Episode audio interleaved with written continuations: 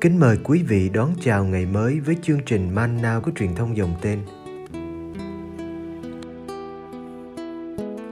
Chương trình hôm nay gồm có những mục sau. Trước hết là lời Chúa và suy niệm, kế đến là hạnh các thánh. Bây giờ kính mời quý vị cùng theo dõi chương trình.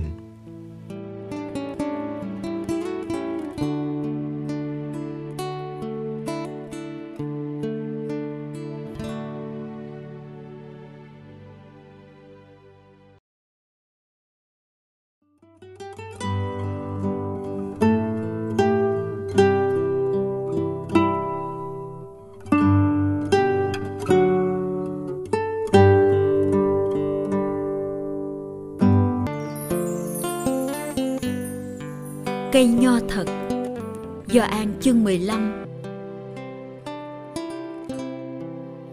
Thầy là cây nho thật và cha thầy là người trồng nho. Cành nào gắn liền với thầy mà không sinh hoa trái thì người chặt đi, còn cành nào sinh hoa trái thì người cắt tỉa cho nó sinh nhiều hoa trái hơn. Anh em được thanh sạch rồi nhờ lời thầy đã nói với anh em: hãy ở lại trong thầy như thầy ở lại trong anh em. Cũng như cành nho không thể tự mình sinh hoa trái nếu không gắn liền với cây nho, anh em cũng thế nếu không ở lại trong thầy. Thầy là cây nho, anh em là cành. Ai ở lại trong thầy và thầy ở lại trong người ấy thì người ấy sinh nhiều hoa trái, vì không có thầy anh em chẳng làm gì được. Ai không ở lại trong thầy thì bị quăng ra ngoài như cành nho và sẽ khô héo. Người ta nhặt lấy, quăng vào lửa cho nó cháy đi. Nếu anh em ở lại trong thầy và lời thầy ở lại trong anh em, thì muốn gì anh em cứ xin, anh em sẽ được như ý.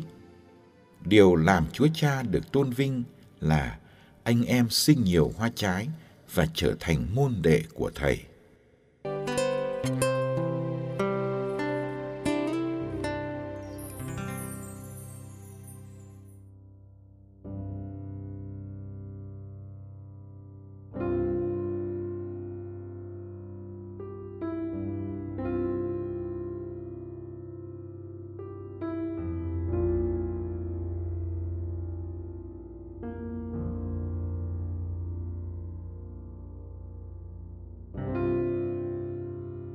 Cây nho là một cây quen thuộc trên đất Palestine. Người ta trồng nho để ăn trái hay làm rượu. Đức Giê-xu đã từng thấy những cây nho với những cành nho trĩu quả. Ngài muốn dùng hình ảnh này để nói lên tương quan giữa Ngài với môn đệ. Thầy là cây nho, anh em là cành. Cành sống được, sinh trái được là nhờ còn gắn liền với cây. Dòng nhựa nguyên từ cây sẽ nuôi sống cành, nhưng cành không tự mình sinh trái được. Người môn đệ cũng chẳng làm gì được nếu không gắn bó với thầy.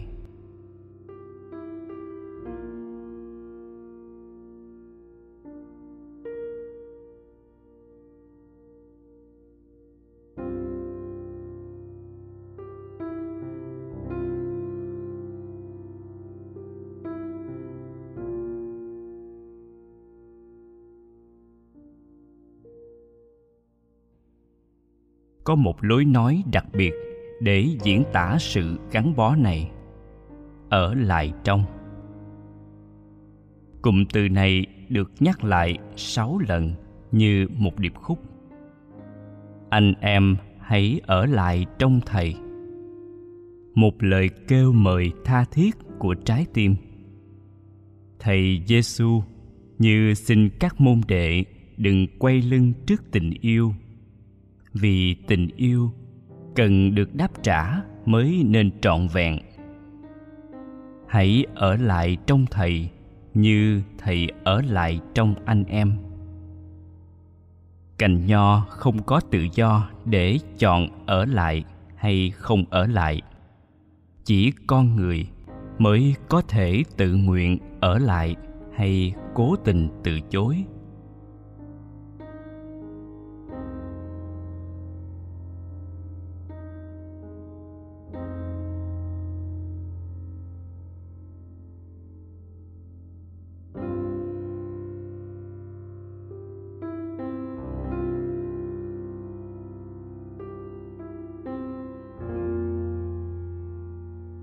Nhưng ở lại trong Thầy cũng có nhiều cấp độ. Chắc chúng ta đã ở lại trong Chúa Giê-xu phục sinh đến một mức nào đó, và cây đời của chúng ta đã sinh qua trái ít nhiều. Nhưng chúng ta vẫn cần ở lại hơn để có trái nhiều hơn.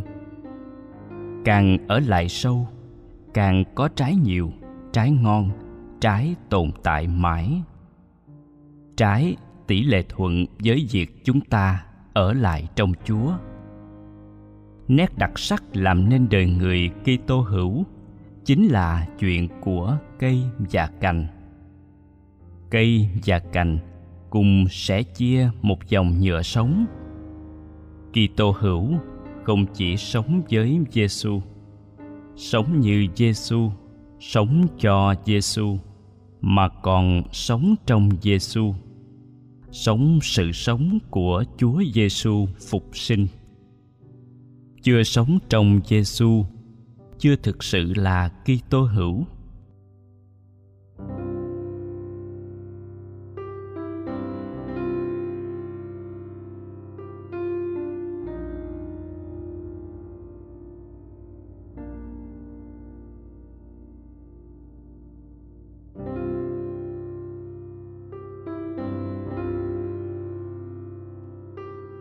Chúng ta cũng không quên vai trò của Thiên Chúa Cha, người trồng nho. Cây nho Giê-xu được Cha dung trồng chăm bón. Các cành nho không sinh trái thì bị Cha chặt đi. Các cành đã sinh trái thì được Cha cắt tỉa để sinh trái hơn. Cha cắt tỉa không vì độc ác, nhưng vì yêu, vì muốn điều tốt hơn cho cành nho. Chữ hơn giúp chúng ta hiểu được những cắt tỉa đau đớn trong đời mình.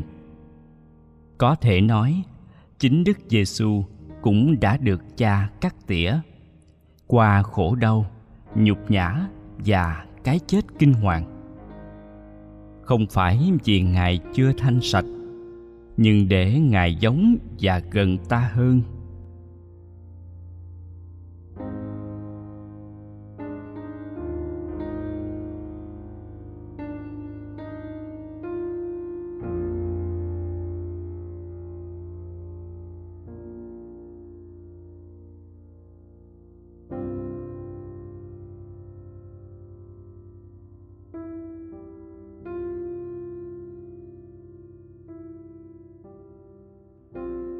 Điều làm Cha được tôn vinh là anh em sinh trái nhiều. Vinh quang của Cha không nghịch với sự triển nở thật sự của con người. Sự eo uột cằn cỗi của chúng ta mới là nỗi nhục cho Thiên Chúa. Hãy sinh trái nhiều nhờ chấp nhận những cắt tỉa của Cha qua lời của Giê-xu.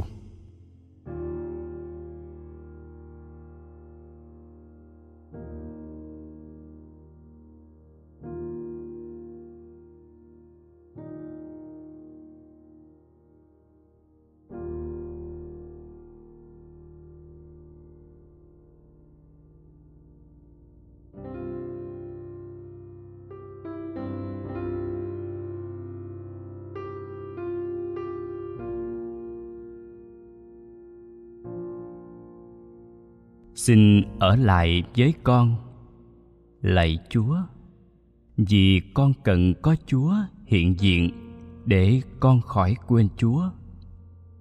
Chúa thấy con dễ bỏ Chúa biết chừng nào. Xin ở lại với con, lạy Chúa, vì con yếu đuối. Con cần Chúa đỡ nâng để con khỏi ngã quỵ. Không có Chúa, con đâu còn nồng nhiệt hăng say.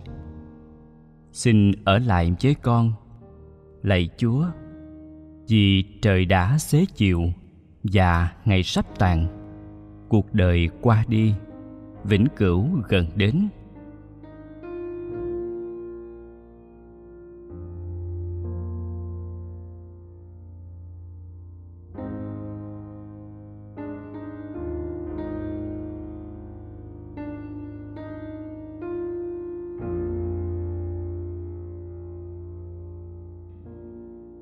còn cần được thêm sức mạnh để khỏi ngừng lại dọc đường. Xin ở lại với con, lạy Chúa, vì con cần Chúa trong đêm tối cuộc đời. Con không dám xin những ơn siêu phàm, chỉ xin ơn được Ngài hiện diện. Xin ở lại với con, vì con chỉ tìm Chúa, yêu Chúa và không đòi phần thưởng nào khác ngoài việc được yêu Chúa hơn.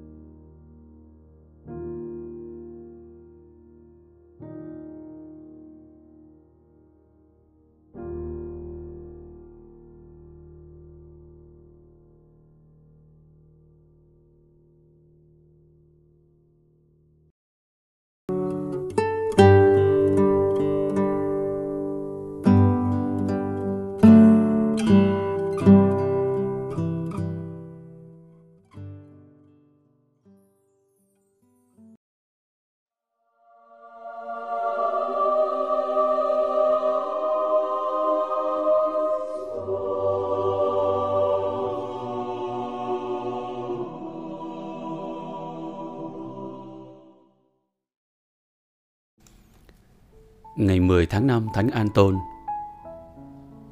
Thánh An-tôn sống vào thế kỷ thứ mười lăm. Ngay lúc còn trẻ, An-tôn đã tỏ ra là một con người có năng lực tuyệt vời. Người ta kể chuyện rằng khi lên mười lăm tuổi, An-tôn xin gia nhập dòng Thánh Đa Minh. Trông An-tôn lúc ấy rất bé nhỏ và non trẻ. Cha bề trên chăm chú nhìn An-tôn hồi lâu rồi nói: "Được, ta sẽ nhận con với điều kiện con phải học thuộc lòng sắc lệnh về ân sủng." Sắc lệnh về ân sủng là một tập sách dày hàng trăm trang. Bằng không, cha bề trên nói tiếp, ta sẽ không nhận con. Nhưng An-tôn đã chấp nhận lời yêu cầu khó khăn ấy. Một năm sau, An-tôn trở lại. Thật là khó diễn tả sự ngỡ ngàng của cha bề trên khi ngài nhận thấy An-tôn đã nhớ thuộc lòng toàn bộ sắc lệnh. Không cần nói thêm lời nào, An-tôn lập tức được nhận vào dòng. Tuy nhiên, không phải do khả năng ghi nhớ của Thánh An-tôn đã làm thay đổi ý định của cha bề trên, mà là vì thánh nhân đã chứng tỏ mình thật nghiêm túc và chân thành đối với ơn gọi tu trì. Dù chỉ mới mười sáu, An-tôn đã không ngớt làm cho mọi người phải ngạc nhiên bởi lối sống của ngài trong tu viện. Khi lớn hơn, An-tôn được trao cho hết nhiệm vụ quan trọng này tới nhiệm vụ quan trọng khác. Gương sống đạo đức của An-tôn ảnh hưởng trên các anh em tu sĩ Đa Minh cùng tu với ngài. Họ yêu mến và kính trọng An-tôn. Điều này được minh chứng cách hùng hồn trong đời sống của chân phước An-tôn Nairo, lễ kính ngày mười tháng tư. Vào tháng ba năm một nghìn bốn trăm bốn mươi sáu, Thánh An-tôn được chọn làm tổng giám mục giáo phận Florence, nước Ý. Cha của những người nghèo khó là danh xưng người ta đặt cho vị thánh này. Thánh An-tôn không bao giờ từ chối giúp đỡ ai. Khi hết tiền, Thánh An-tôn đã bố thí cho họ áo quần, giày ủng, đồ đạc hay cả con la duy nhất mà ngài đang cưỡi. Nhiều lần con la này đã được bán đi để lấy tiền giúp đỡ người nghèo. Rồi những người dân giàu có lại giúp tiền chuộc lại cho ngài. Dĩ nhiên, Thánh An-tôn lại bán nó để lấy tiền giúp đỡ những người nghèo khổ khác. Thánh An-tôn từng nói, người kế vị các tông đồ không nên tích trữ cho mình bất cứ gì ngoại trừ sự giàu có về các nhân đức. Thánh An-tôn về trời năm một nghìn bốn trăm năm mươi chín, ngài được tôn phong hiển thánh năm một nghìn năm trăm hai mươi ba. Thánh An-tôn sẽ giúp chúng ta giữ vững những điều quan trọng. Trong cuộc sống, thánh nhân biết rõ mình đang đi đâu. Thánh nhân đã muốn sống trung thành với lý tưởng của mình cho đến lúc mãn đời. Chúng ta hãy nài xin thánh nhân giúp chúng ta được trung thành với Đức Chúa Giê-xu như ngài.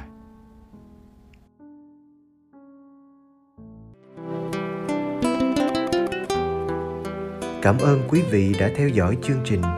Kính chúc quý vị một ngày mới tràn đầy niềm vui và ân sủng của Chúa và mẹ Maria.